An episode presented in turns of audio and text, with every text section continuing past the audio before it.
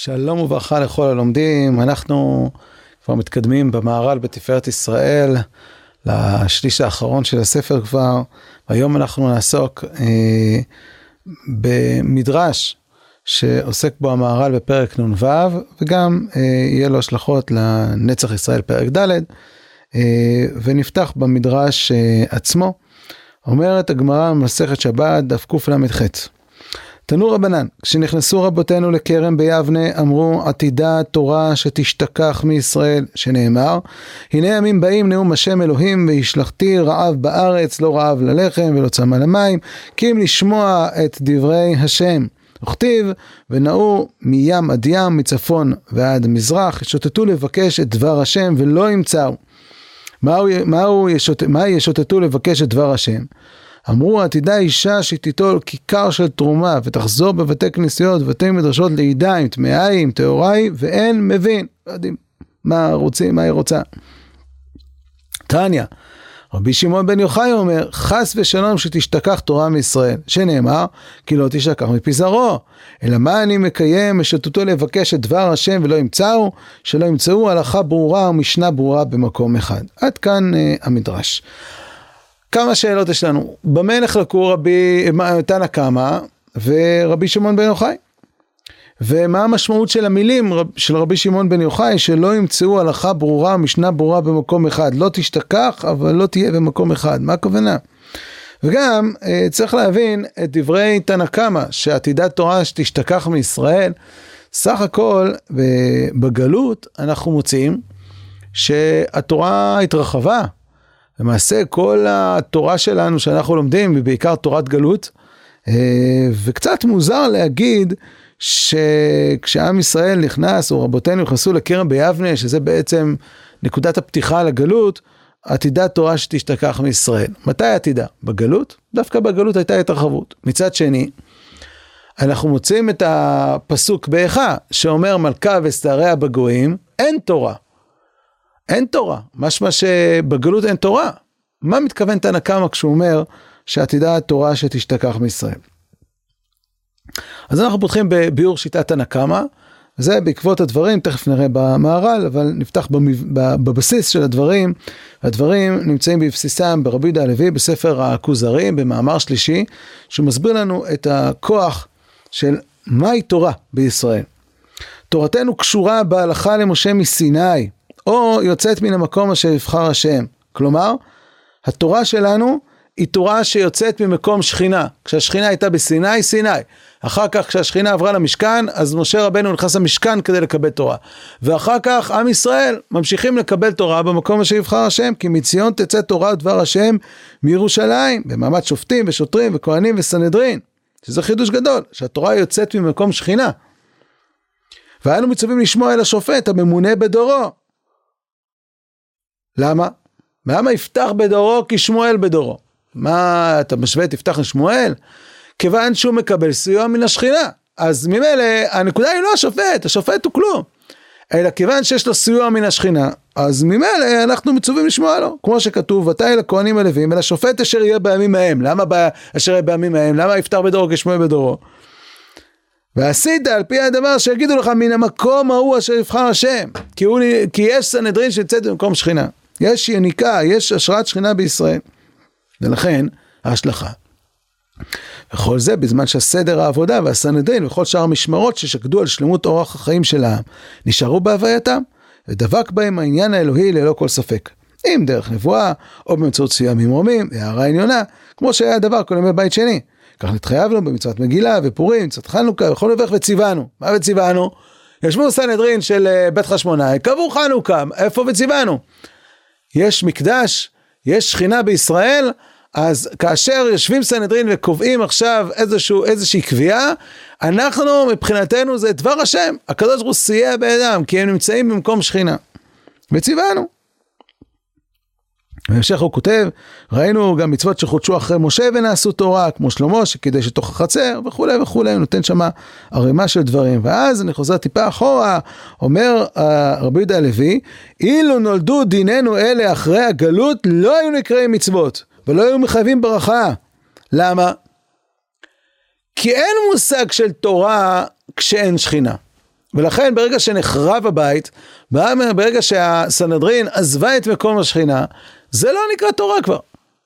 השאלה הגדולה היא, בסיום אולי של הפסקה הזאת, כי הללו מקבלים סיוע מן השכינה.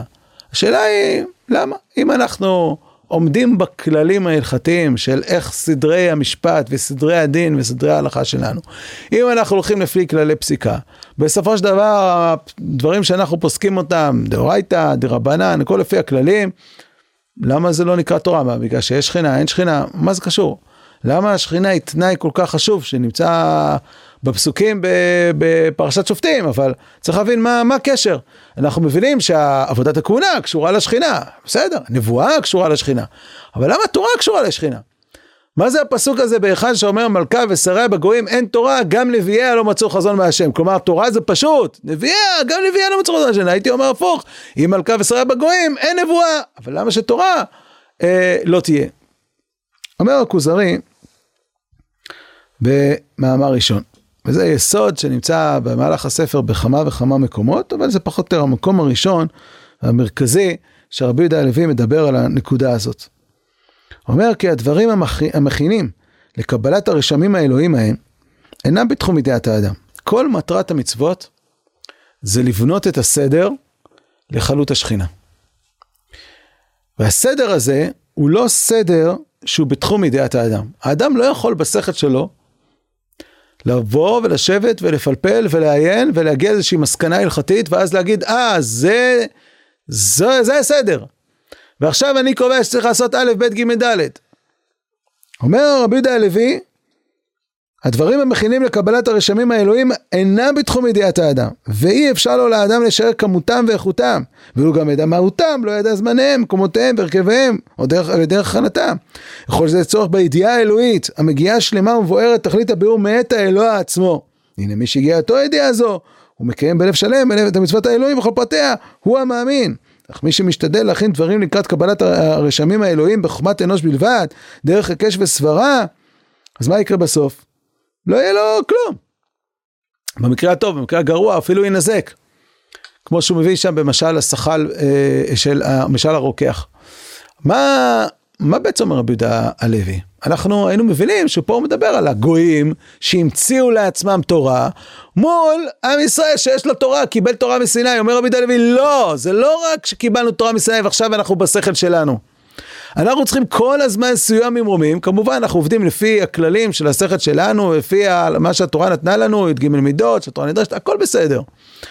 אבל בסוף, כדי שתדע שאחרי שהעלית להצבעה בסנהדרין, והיה רוב להגיד חייב או זכאי, טמא או טהור, מותר או פטור או וכולי, כל הדברים הללו, הם צריכים סיוע מלמעלה, יש סייעתא דשמיא של האומה שהיא תכוון לרצון האלוקי.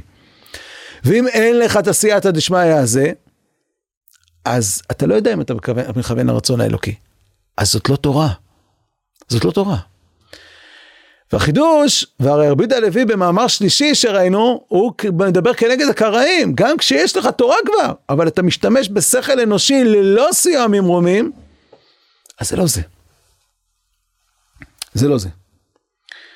גם הרמח"ל בספר דעת תבונות, מדגיש שבסוף כותב, אף על פי שישראל מוכנים מצד עצמם להיות לעבודתו יתברך. עם ישראל יש לו מוכנות פנימית, נדבר עליה בהמשך, מוכנות פנימית ל, ל, לעבודת השם, למצוות. כמו שראינו במהר"ל בתחילת הספר, שיש התאמה בין התורה לבין הנפש של האדם, שהתורה מטרתה להוציא מהכוח אל הפועל את הנפש. ואז יש התאמה, אומר אף על פי כן, אמנם כוח העבודה עצמה אינו ניתן להם אלא מידו יתברך. וזה מה שניתן להם בשעת מתן תורה. ותראי שזהו עניין ההפרש בין המצווה ועושה למי שאינו מצווה ועושה. כי האדם המצווה, יש כוח בידו, מסור ממנו יתברך שיתקן במעשיו ותיקונים הצרכים בבריאה. מה שאין כן שאינו מצווה. לפני שהצטווית, לפני שהיה פה דבר השם, לפני שהיה פה ציווי אלוהי, אותו מעשה שעשית. באותם כללים, באותם uh, תנאים. אין לו שום משמעות, אין לו שום השפעה. הוא לא יכול לתקן את הנפש שלך, הוא לא יכול לתקן את העולמות, הוא לא יכול ליצור חלוץ של שכינה. כדי שהדבר הזה ייעשה, צריך את כוח המצווה, וציוונו. ואז יש משמעות למצווה. אז המצווה הופכת להיות מצווה, כי יש פה מצווה. אז מעמד הר סיני, זה שעם ישראל היו מוכנים לקבל תורה, היו מוכנים, אברהם אבינו גם היה מוכן, הכל בסדר. אבל אם אין לך את הכוח המצווה, גדול המצווה ועושה ממי שאינו מצווה ועושה, כי מי שאינו מצווה ועושה, הוא לא פועל כלום, אין למצווה הזאת שום השפעה. במובנים הפנימיים שמדבר על רבי יהודה הלוי ודבר הרמח"ל. ולכן, אומר הרמח"ל, זה העוצמה של מעמד הר סיני. כאילו קרבנו לפני הר סיני. הרמח"ל גם מסביר למה. כי הרמח"ל אומר, אתה חושב שהמצוות פועלות באיזשהו משהו טבעי כזה. זאת אומרת, זה שאתה עכשיו לובש שעטנז זה גורם נזק. זה שרצחת זה מטמא את הארץ. לא נכון. אלא, יש רצון אלוקי. כשאתה הולך נגד הרצון האלוקי, את, אז אתה לא מרוצה בעיני האלוה, ואז האלוה מתרחק ממך, ואז הארץ נטמאת. וכשאתה עושה את המצווה, אתה מרוצה בעיני האלוה, אתה עושה את הרצון האלוקי, ריח ניחוח אישה להשם, שציוויתי ונעשה רצוני, וממילא התגובה האלוקית היא שיש ברכה, שיש השפעה, אם בחוקותיי תלך ומתיק ישבכם ביתם. זה לא שהמצוות פועלות באופן טבעי את ה... והתהלכתי בתוככם. אלא המצוות יוצרות את הנחת רוח, כי ציוויתי ונעשה רצוני, ולכן הן פועלות. מתוך עוצם ההידבקות הנעשה על ידי המצוות, ישפיע הקדוש ברוך הוא לכנסת ישראל וכל כללות ניצויו שפע של קדושה. והיינו שפע אלוהי ורוחני, שפע של ברכה, שהוא שפע הצלחות אפילו בעולם הזה. והנה בהיות המתדבקים התחתונים בו יתבר דבקות אהבה, ומה מתבטאת אהבה? כשאתה עושה את הרצון שלו, יעורר הקדוש ברוך הוא אהבה בינו לביניהם. וירצה בעבודתם. כי אין שתהיו זכרון לברכה, בוחר בעמו ישראל באהבה. רצה השם אלוקים מלכה ישראל בתפילתם. כי מצד הרצון הזה, הוא היות עבודתם מועלת, לתיק, מועלת לתיקון הבריאה, כמו שביארנו זה למעלה כבר. כי רק כוח הציווי והרצון העליון הוא שעושה למעשה המצוות להיות מועיל ומתקן. או כמו שאנחנו היינו מבינים אולי שיש פה איזה משהו מבנה כזה, ואתה בונה את הסדר, ואז באופן טבעי יש uh, התאמה, זה עסק עובד. לא. זה שאתה עושה את הציווי האלוקי, ציוויתי ונעשה רצונית, וציוונו, הכוח האלוהי שיש להם פסויה מן השכינה, ממילא זה הופך להיות תורה. ואז ממילא יש לזה השפעה, כי נעשיתי, ציוויתי ונעשה רצוני. עכשיו נבין את המהר"ל בדבריו בפרק נ"ו. אומר המהר"ל, אמר במדרש, עכשיו אנחנו מבינים את תנא קמא, תנא קמא נפלא. אומר תנא קמא כשנכנסו לכרם שביבנה, למה כשנכנסו לכרם שביבנה אמרו את זה? כי עזבו את ירושלים. ברגע שנחרבה ירושלים, ברגע שהתנתקנו ממקום שכינה, מהמקום אשר יבחר השם, ועשית על פי הדבר אשר יגידו לך מן המקום ההוא, אין עכשיו סיוע מלמומים, אמרו עתידה התורה שתשתכח מישראל. עכשיו שימו לב שהמהר"ל שם דגש על, על כרם שביבנה, עזיבת, עזיבת ירושלים, אבל יש גם נקודה נוספת, עתידה תורה, מה זה עתידה עכשיו? לא. אומר המהר"ל, אמרו עתידה תורה שתשתכר מישראל לגמרי, פירוש עתידה, בסוף הקץ. והגלות תהיה ארוך, והשם יתברך נתרחק מישראל לגמרי בגלות הארוך. כלומר, הגלות, הסילוק שכינה הוא נמצא בתהליך. הוא הולך ומתרחק. היה לנו נבואה, הסתלקה נבואה, היה רוח הקודש, היו אורים ותומים, אחר כך גם זה מתמעט, גם זה מתמעט, גם זה מתמעט. התרחקנו מירושלים, אנחנו עדיין ביבנה, ארץ ישראל, אחר כך התפזרנו, התרחקנו עוד יותר, התרחקנו עוד יותר, השכינה מתרחקת והולכת, והתורה מתרחקת והולכת, הסיוע ממרומים הולך ומתרחק. זה לא אפס ואחד. עתידה תורה, הם חווים עכשיו את החוויה של התחלת הסילוק, והם אומרים זה ילך ויחמיר. עכשיו יש לנו עוד קצת סיוע. אחר כך הסיוע עדיין יש בת קול. אחר כך גם בת קול לא תהיה. גם זה יתמעט, גם זה יתמעט ועוד יתמעט ועוד יתמעט, שנגיע למקום שתשתכח תורה. מה זאת אומרת שתשכח תורה? האם לא יהיה פלפולים בתורה? יהיה פלפולים. המון פלפולים. המון ספרים יצאו. אבל אתה לא יודע אם זה רצון השם. עד כדי כך שיהיו כל כך הרבה מחלוקות וכל כך הרבה דעות. מה רצון השם? אין אפשרות, כי אין סייעתא דשמיא. אין סייעתא דשמיא לדעת את רצון השם. זה המושג אין תורה. וממשיך המהר"ל ואומר, מאחר שנתרחק השם או השכינה מישראל לגמרי, דבר זה מביא לשכחת התורה. כמו שנתבהר לך למעלה, וזה כבר בהקדמה של הספר שהמהר"ל שם מסביר, שאדם שלומד תורה אבל בלי שהוא מחובר לנותן התורה, זאת, זה לא נקרא לימוד תורה. זה כמו עץ שחתכת לו את השורש, אז עכשיו יש לך עץ יפה עדיין, נראה יפה, נכון? נכון, נראה יפה עדיין, מלבלב, אפילו יכול להיות עליו פירות. מה יקרה לפירות הללו עוד שבועיים? מה יקרה לעלים הללו בעוד חודשיים? מה יקרה לענפים בעוד עשרה חודשים?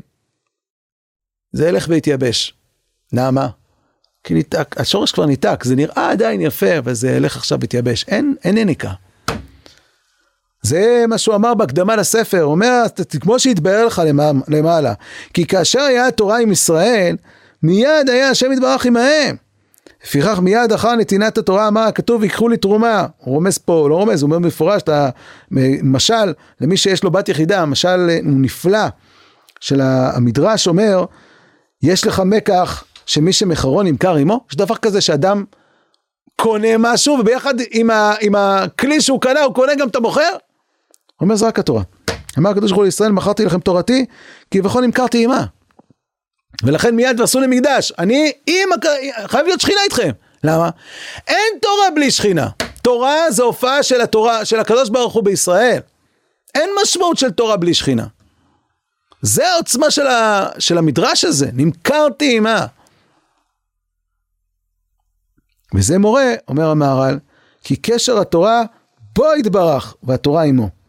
ולכך גם כן כאשר נתרחק הקדוש ברוך הוא מישראל לגמרי, כמו שיהיה בסוף הגלות, כי השכינה הולכת ומתרחקת, שיקח הקדוש ברוך הוא עמו התורה. ותשתכח תורה מישראל. ששוב פעם, מה זה אומר לפי זה? רבי, תנא קמא לא מתכוון להגיד שלא יהיה לנו מה ללמוד. נלמדו, ילמדו הרבה. אבל אף פעם לא יוכלו לדעת אם זה רצון השם. ועל זה כשאישה תבוא ותגיד, שמע, בסוף זה תרומה או לא תרומה? אין מבין, אני לא יודע. אני יכול להגיד לך המון הלכות, המון פסקות, הרבה שיטות, הרבה זה, אבל אני לא יודע מה, בסוף אין לנו הלכה פסוקה. מלכה ושרה בגויים אין תורה. על פי זה מסביר המהר"ל את שלושת הנקודות שחז"ל רומזים שם בתנא קמא. הוא מביא תנא קמא הכתוב, ישתרו לבקש דבר השם.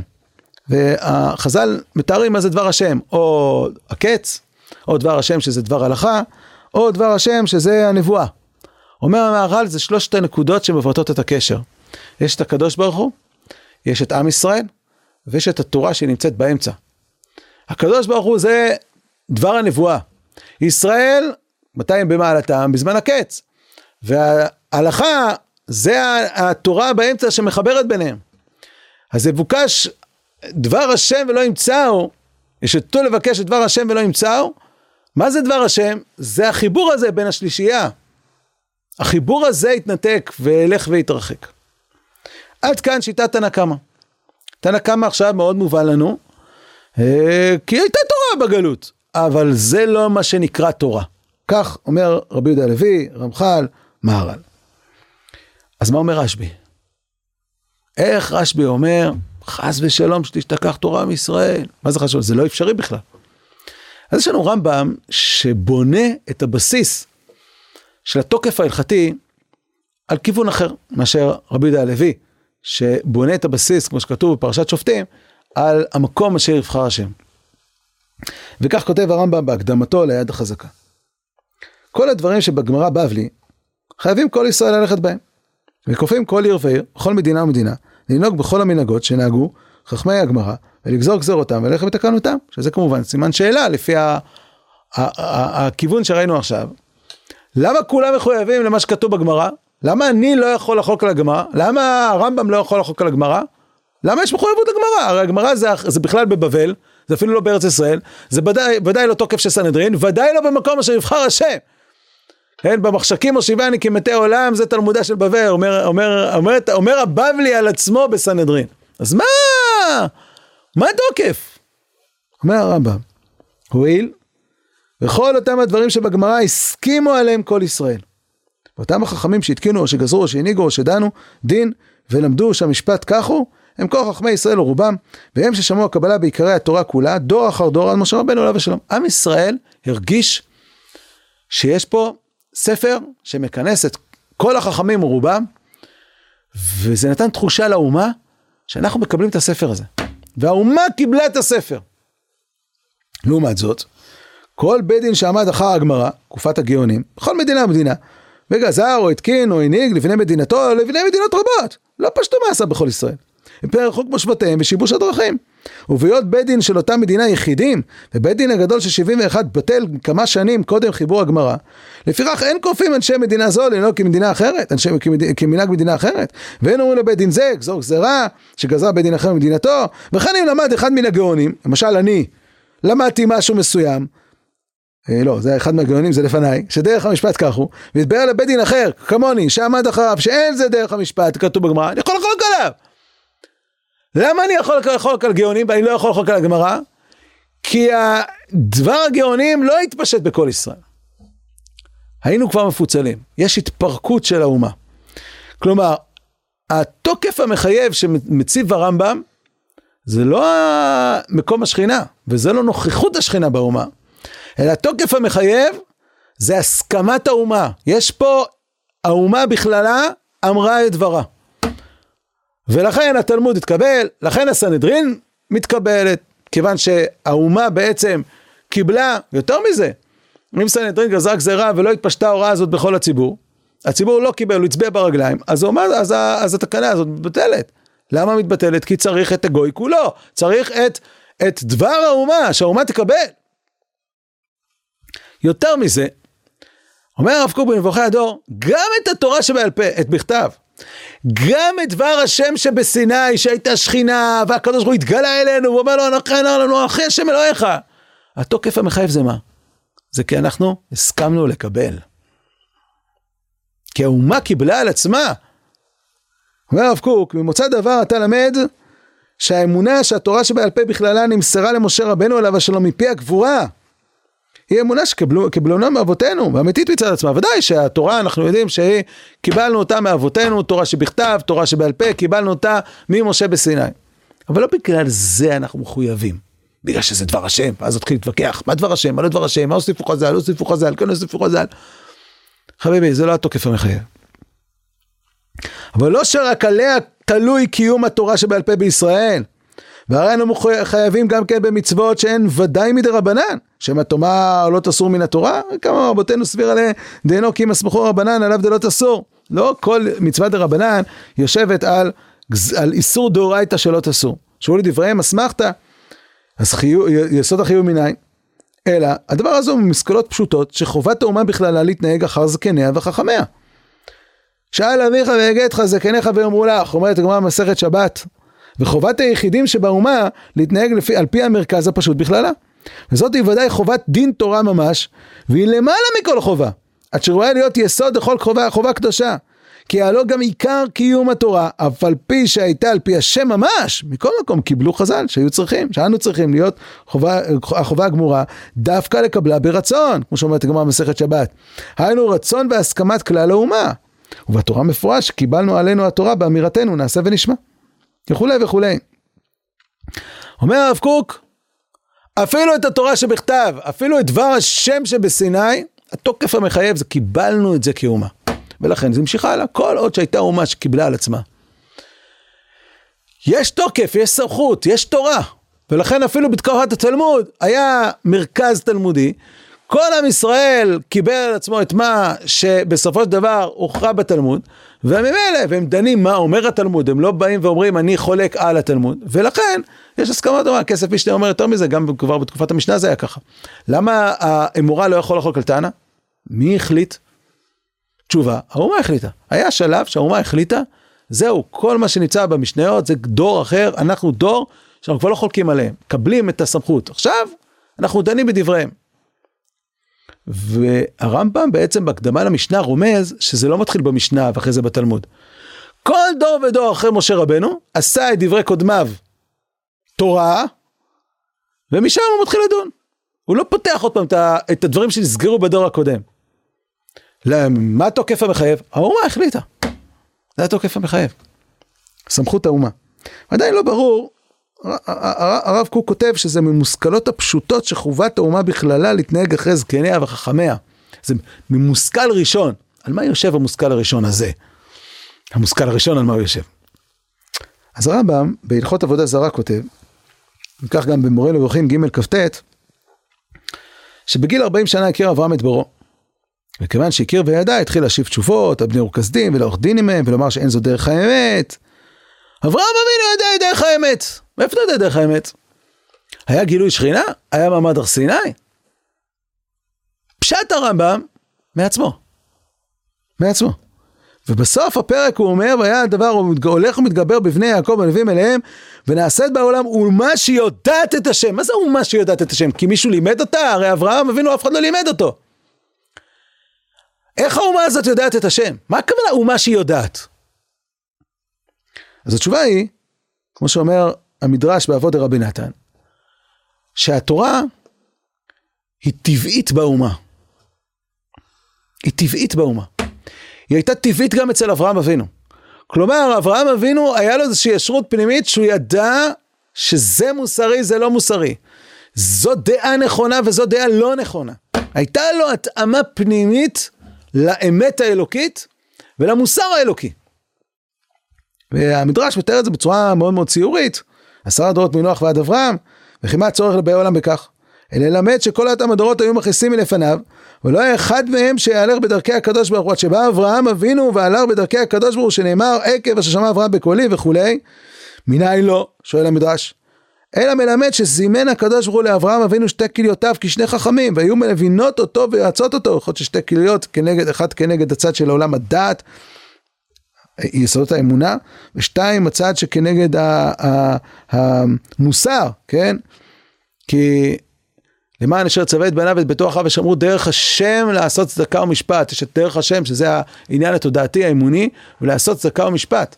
אז אברהם אבינו היה לו טבעיות פנימית, אומר המדרש. ומלמדות אותו חוכמה כל הלילה, למה לילה? אפילו כשאין שכינה, אין עכשיו איזושהי הופעה מיוחדת, אין תורה שירדה בסיני. יש לילה. אבל התורה היא טבעית באברהם, ונעשית בעולם, בעולם אומה שיודעת את השם, האומה יש לה התאמה פנימית עם התורה. עכשיו תבין את רבי שמעון בר יוחאי. אומר רבי שמעון, אי אפשר שהתורה תשתכח מישראל. זה סתירה מן ההווה. למה? כי התורה היא טבעית באומה. אי אפשר שתשתכח. באומה היא לא יכולה להשתכח. מה להשתכח? שתראה זה, זה משהו כזה שהוא חיצוני לי, אני יכול לזכור אותו, אני יכול לשכוח אותו, אבל משהו שהוא טבעי לי, מה שייך לשכוח? מה שאמר רבי שמעון, אומר המהר"ל, חס ושלום שתשתכח תורה מישראל, רוצה לומר כי אי אפשר שתשתכח תורה מישראל. כי התורה היא כמו צורה לישראל, זה הגדרת הזהות שלנו. ואי אפשר שתבטל צורתן. זה שאמר רבי שמעון בר יוחאי, חס ושלום שתשתכח תורה מישראל. יש משהו מזה ברמב"ם, בספר המצוות, כאשר הוא מדבר על מצוות קידוש החודש, והוא אומר שהקדוש ברוך הוא הבטיח לנו שהתורה לא תתבטל. מאיפה אנחנו אה, אה, יודעים את זה?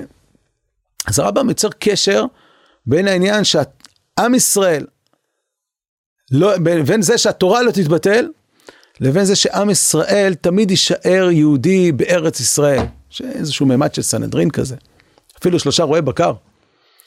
כלומר, הנצח ישראל ונצח התורה הם באים ביחד, למה? כי זה חיבור אחד, זה הוויה אחת. לכן אולי אומר הרמב"ם שמי שהוא שרוט באחד מעיקרי האמונה, אין לו את דרך השם. שתי כליותיו לא מלמדות אותו תורה, משהו התעוות אצלו בעיקרי האמונה. אומר הרמב"ם, אז הוא מחוץ לעם ישראל. הוא מחוץ לקולקטיב, כי הקולקטיב, הגדרת הזהות שלו, זה התאמה מוחלטת לתורה. יכול להיות שהוא חוטא, יכול להיות שהוא לא מקיים את המצוות, יכול להיות שבתיאבון, הכל בסדר. אבל אם יש לו משהו ב, ב, ב, בתפיסה שהוא מעוות אצלו, הוא חושב שאין השגחה, אין אלוקים וכולי וכולי, הוא לא בפנים. כי זאת הגדרת הזאת של האומה, זה, זה פרט שהוא בחוץ. וגם ההפך, זה הפשט של, של המשנה, כמו שאומר הרמב"ם שם בהקדמה לחלק, כן, שכל ישראל יש להם חלק לעולם הבא. ואלו שאין להם חלק זה אלה שהם אפיקורסים מינים ושמודים וכולי וכולי, למה? כי זה הגדרת זהות של האומה. עיקרי תורתנו הטהורה ויסודותיה 13 יסודות, וכאשר יהיו קיימים לאדם כל היסודות הללו, ואמונתו בהם אמיתית, הוא נכנס בכלל לישראל. הוא בא לאהובו ולחמול עליו, וכל מה שציווה השם אותנו, זה, זה, זה על זה מן האהבה והאחווה. אפילו עשה, עשה כל מה שיכול מן כל העבירות, זה לא קשור. עדיין בתוך עם ישראל יש לו חלק. הוא מפשע ישראל. כאשר יפקפק אדם ביסוד, ביסוד אלו, אלו היסודות, הרי זה יצא מן הכלל וכפר בעיקר. הוא בחוץ. מסביר הרב קוק למה הוא בחוץ. כי אם אתה משנה משהו מהתורה, אז אתה לא חלק, אז זה לא שעכשיו יש אומה, ואתה יכול להגיד, שמע, אני מעם ישראל, אבל אני חושב שאין אלוהים.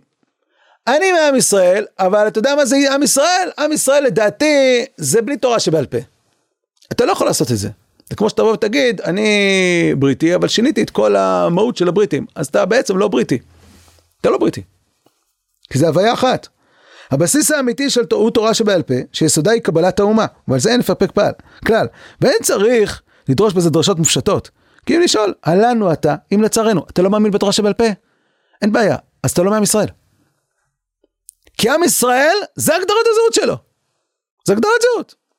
אז ברגע ששינית משהו מהזהות הזאת, אז בעצם יצרת זהות אחרת. אתה לא יכול להישאר ישראלי ולהגיד אני לא מאמין בתורה שבעל פה, זה לא עובד ביחד. זה שתי, זה סתירה מיני ובי. כן אפילו התורה שבכתב נתקשתה בקדושת התורה שבעל פה ונעשתה בימי אחשוורוש, קיימו וקיבלו, שנעשתה הסכמה כללית לקיום התורה בפועל לדורות עולם וכולי וכולי. אז לכן הדיון לא יכול להיות אף פעם, לדעת, אומר הרב קוק, מה ניתן בסיני, בוא נבדוק מה ניתן, מה לא ניתן בסיני, מה מוכח בשכל, אלא מי היא האומה? מי היא האומה? אז מה קרה בגלות, לדעת רשב"י? לדעת הרמב"ם. נקודת המעבר היא מהתלמוד לגאונים. מה קרה שם? עכשיו אנחנו מבינים. אומר רשב"י, התורה לא יכולה להשתכח. אבל כיוון שהתורה זה האומה, והאומה זה התורה, הכל זהות אחת. כשהאומה מתפרקת לאיברים, אז גם התורה מתפרקת לאיברים. כי התורה נמצאת באומה. וכאשר יש לך קבוצה שנמצאת בספרד, וקבוצה שנמצאת בצפון אפריקה, וקבוצה שנמצאת בבבל, וקבוצה שנמצאת בצרפת, וקבוצה שנמצאת באשכנז, והם מנותקים אחד מהשני, אין שפה משותפת, אין משהו שמארגן את כולם, אז גם התורה, היא הרי היא, היא חיה בתוך האומה, מתפרקת. התורה לא יכולה להשתכח, אבל היא יכולה להתפרק. וזה מה שאומר אה, אה, אה, רבי שמעון בן יוחאי, יבוקש עוון, אה, יבוקש, אה, כשתו לבקש דבר השם לא ימצאו, שלא ימצאו הלכה ברורה ומשנה ברורה במקום אחד. יהיה לך, יהיה דברים, יהיה דברי תורה, אבל הכל יהיה מפוצל, זה יגיד פה וזה יגיד שם, אתה תראה שיש זרמים שונים, כיוונים שונים, דעות שונות. אם פעם אחת, אם, אם בשלב של, ה, של הגאולה, בשלב שאפילו של התלמוד, היה בית מדרש אחד חי, כל האומה מחוברת אליו, האומה מאוגדת, וממילא גם התורה מאוגדת, הרי שאחרי התלמוד, האומה התפרקה, וביחד איתה גם התורה, כי זה הוויה אחת, לדעת רשב"י. אומר המהר"ל שם, אלא שלא תמצא הלכה ברורה במקום אחד רוצה לומר כי ודאי כך הוא, כי התורה היא צורת ישראל, וכפי מה שהם ישראל בעצמם, כך התורה. וכאשר גזר השם יתברך גלות על ישראל, והם מפוזרים ומפורדים בכל העולם, כך לא תמצא התורה, רק מפוזר ומפורד, ולא תמצא הלכה ברורה במקום אחד כמו שהם ישראל. וזה הכוונה אין תורה. אין תורה במקום אחד. זה הכוונה של מגילת איכה. אם כן, יש לנו פה שני כיוונים. יש לנו כיוון אחד של רבי יהודה לוי, הרמח"ל, שמדברים על כך שהתורה תלויה בשכינה, תלויה בציווי האלוהי, תלויה בסיוע מן השכינה. וברגע שהשכינה הסתלקה, וככל שהסתלקה יותר, כך בעצם איבדנו את היכולת שלנו לדעת שאת הפרטים, כמובן שהיסודות שכבר נקבעו, נקבעו, אנחנו יודעים שזה דבר השם. אבל הפרטי פרטים שנוצר בהם מחלוקות וכן הלאה, אנחנו פוסקים לפי כללים, אבל אנחנו לא יכולים כבר להגיד, וציוונו, אנחנו כבר לא יכולים להגיד, ודאי שיש תקנות או גזירות חדשות, אי אפשר. ויש לנו כיוון, ש... וזה הכיוון של תנא קמא, שתשתכח תורה מישראל, כי זה לא תורה כבר, זה לא תורה. ולעומת זאת, רשב"י אומר, ודאי יש תורה. שכינה? התורה נמצאת אצלנו, באומה, חיה, נושמת, עוד לפני שהיה מתן תורה, האומה, התורה הייתה קיימת באומה. אברהם אבינו יש לו תורה, יעקב יש לו אומה. נעשית בעולם אומה שיודעת את השם. וכשבית דין גוזר, האומה מצביעה ברגליים. היא יכולה להצביע כן, היא יכולה להצביע לא, הכל בנוי על הסכמת האומה. אז אם כך, מה יש בגלות? כשהאומה מתפרקת, התורה מתפרקת לחלקים. זה רשב"י. אומר הרב קוק בעקבות הראייה, שבאמת יש פה שתי שיטות. ליסוד חילוקי הדעות שבין הרמב"ם והגאונים. על דבר הערך של הנבואה ורוח הקודש אל דרישת ההלכה. מה, האם יש קשר, האם יש שייכות בין הנבואה, רוח הקודש, שכינה, לדרישת ההלכה המעשית, לדורות? למרות מה שלדעת הרמב"ם אין לנבואה תוכן של דבר תורה. יש לה גאונים רק מסילה אחת, תורה, נביאים, כתובים, סופרים והלאה. תורה זה דבר השם, נבואה, נביאים זה גם דבר השם, מלמעלה, כתובים, דבר השם על ידי רוח הקודש, ככה, זה המושג תורה, זה המושג הלכה. ובמקום שאצל הרמב"ם הסכמת האומה עושה מקדושתה של תורה לשיטתו, את היסוד של התורה שבעל פה שיסודו הוא בשביל שכך בית דין הגדול של משקת הגזית ושפר רוח הקודש מצד עצמו אינו יכול לסייע לחתוך הלכה אלא מה קובע את ההלכה הסכמת האומה לדעת הרמב"ם כך עושה להם רוח הקודש, להם לגאונים רוח הקודש, המסוגלה לישראל את ההלכה לקבוע לדור, לקבועה לדורות. המקום אשר יבחר השם אחרי קדושתו הסגולית, ולשרוח הקודש הורה בו. בסתר או בגלוי. הנבואה מכרעת היא מפרשת, ואחר כך באו סופרים לרשת מקומה. יש פה ממש שני כיוונים שמתחילים בתנאים, לפי מה שהסביר לנו המהר"ל. אבל בעצם זה לא רק שני כיוונים, אלא כפי שכבר למדנו במטרת התורה ומטרת המצוות, ראינו שיש, יש שלושה, אבל נדבר עכשיו על שניים. שתי מטרות למצוות. יש מטרה למצוות שהיא חלות הסדר של השכינה, שעם פעולה, פעולות שבאות לתקן את הנפש של האדם, באות לתקן את הבריאה, זה זווית אחת של ראייה של מה מטרת המצוות. אם זאת מטרת המצוות, ברור שאתה צריך סיוע של השכינה, אתה צריך שיהיה זה דבר השם. לעומת זאת, אם מטרת המצוות זה לתקן את הדעת שלך, ולתקן את המידות שלך, ואת המוסר שלך, כמו שמסביר הרמב"ם, שתכלית המצוות של התורה זה לתקן את החברה, לתקן את המידות של האדם ולתקן את עולם הדעת שלו בסופו של דבר. אם זאת תכלית המצוות, אז המצוות הן טבעיות באומה. אז המצ... הרשב"י צודק או תנא קמא צודק, שניהם צודקים, תלוי על מה אתה מדבר.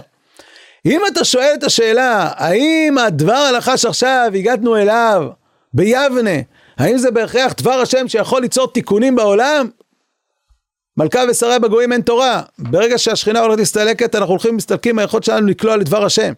וממילא מהיכולת שלנו שהדבר הזה יפעל, יפעל בעולם, יפעל במציאות. גם יתקן את הנפש שלנו. מצד שני, אם אתה שואל, האם עכשיו הדבר הזה שהכרענו בהכרעות, כפי הכללים שיש באומה, האם הדבר הזה הוא לא, הוא חוטא למוסריות האלוקית, הוא חוטא ל, ל, ל, לידיעת השם? לא. למה? כי האומה יש לה טבעיות. מה יכול להיות? יכול להיות התפרקות, שזה יגיד זווית אחת, זה יגיד זווית אחרת, אבל הכל הוא מתוך מכלול של תורה שכרגע נמצאת מפוזרת אה, בישראל. המהר"ל בנצח ישראל בפרק ד' רומז שלמעשה זה השורש של החורבן של שתי המקדשות. כל חורבן, כל מקדש וכל חורבן שלו רומז ליסוד אחר. ויש לך לשאול, למה חרב בית המקדש הראשון בעוון אלו שלוש עוונות, ואילו מקדש שני בשביל שנאת חינם? ואין לומר שזה היה במקרה. ועוד, כי אלו השלוש עבירות, זה לא איזה מקרי יצא שלוש עבירות. הרי מי שקורא את הנביאים רואה שהם חטאו בהרבה עבירות, אבל חז"ל שמו דגש על השלושה האלו. עבודה זרה גילוי ושפיכות דמים, יש להם עניין אחד, כי שלושתם יש ייהרג ואל יעבור. וגם בשלושתם נאמר שהארץ נטמאת. למה נשתתפו שלושתם בחורבן? הפירוש, אשר הוא לפי פשוטו, כי מקדש ראשון הייתה שכינה ביניהם. הנקודה המחברת בבית ראשון, הנקודה המרכזית של הבית זה השכינה שהתחילה בסיני, עברה למשכן והמשיכה בירושלים. וזהו מעלת בית המקדש הראשון, שהיה מיוחד במעלה שהייתה שכינה שורה בו. לפיכך חורבן שלו, כאשר לא היה ראוי שתשרה בו שכינה. תשרה שכינה ביניהם. דהיינו שטימאו את בית המקדש. ואין השם ידבר שרואה בתוך תומותם. אם לא, כאשר הוא חטא חטא בשוגג. ואז כתוב, כן, וכן יעשה לנו מועד אשכם איתם בתוך תומותם. ואלו שלושה חטאים נקראו טומאה. כדאית במסכת שבועות, פרק כמה וכולי. אז אומר, אומר מהר"ל, הכוח של בית ראשון זה הופעת השכינה. זה המקום אשר יבחר השם.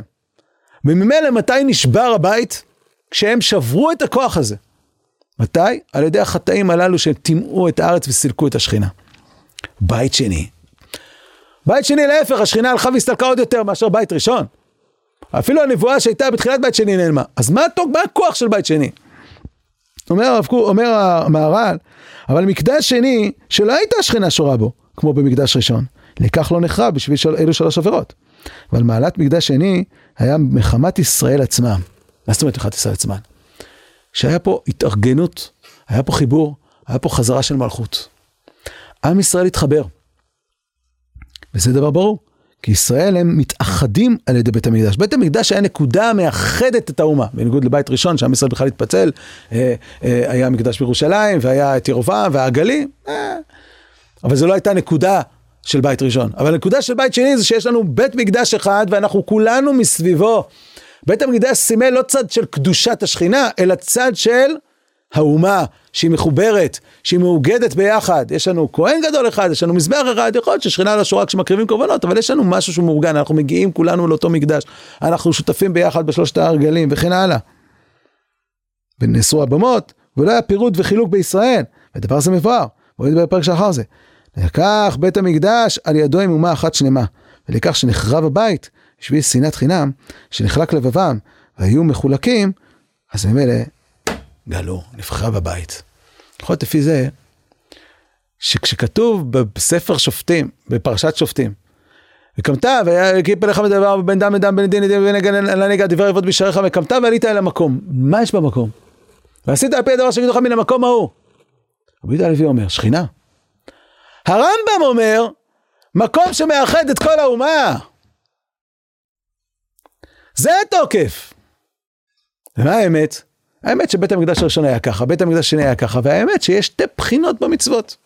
יש בחינה במצוות שיוצרת את חלות השכינה וזו המטרה שלה, ויש בחינה במצוות שמטרתה לתקן את המציאות הגשמית שלנו, את החברה ואת המוסר ואת הדת. וזה הטבעיות שנמצאת באומה כאשר היא מאוחדת בוודאי, וכאשר מפורגת העסק הזה מתפרק. אם כן, למדנו את המדרש הזה, למדנו למעשה להבין את העומק של דברי תנא קמא ואת העומק של דברי רשב"י, כפי שמסביר המהר"ל, ובעצם זה אומר לנו שכשאנחנו מצפים לגאולה, אנחנו צריכים לצפות לשתי נקודות בגאולה.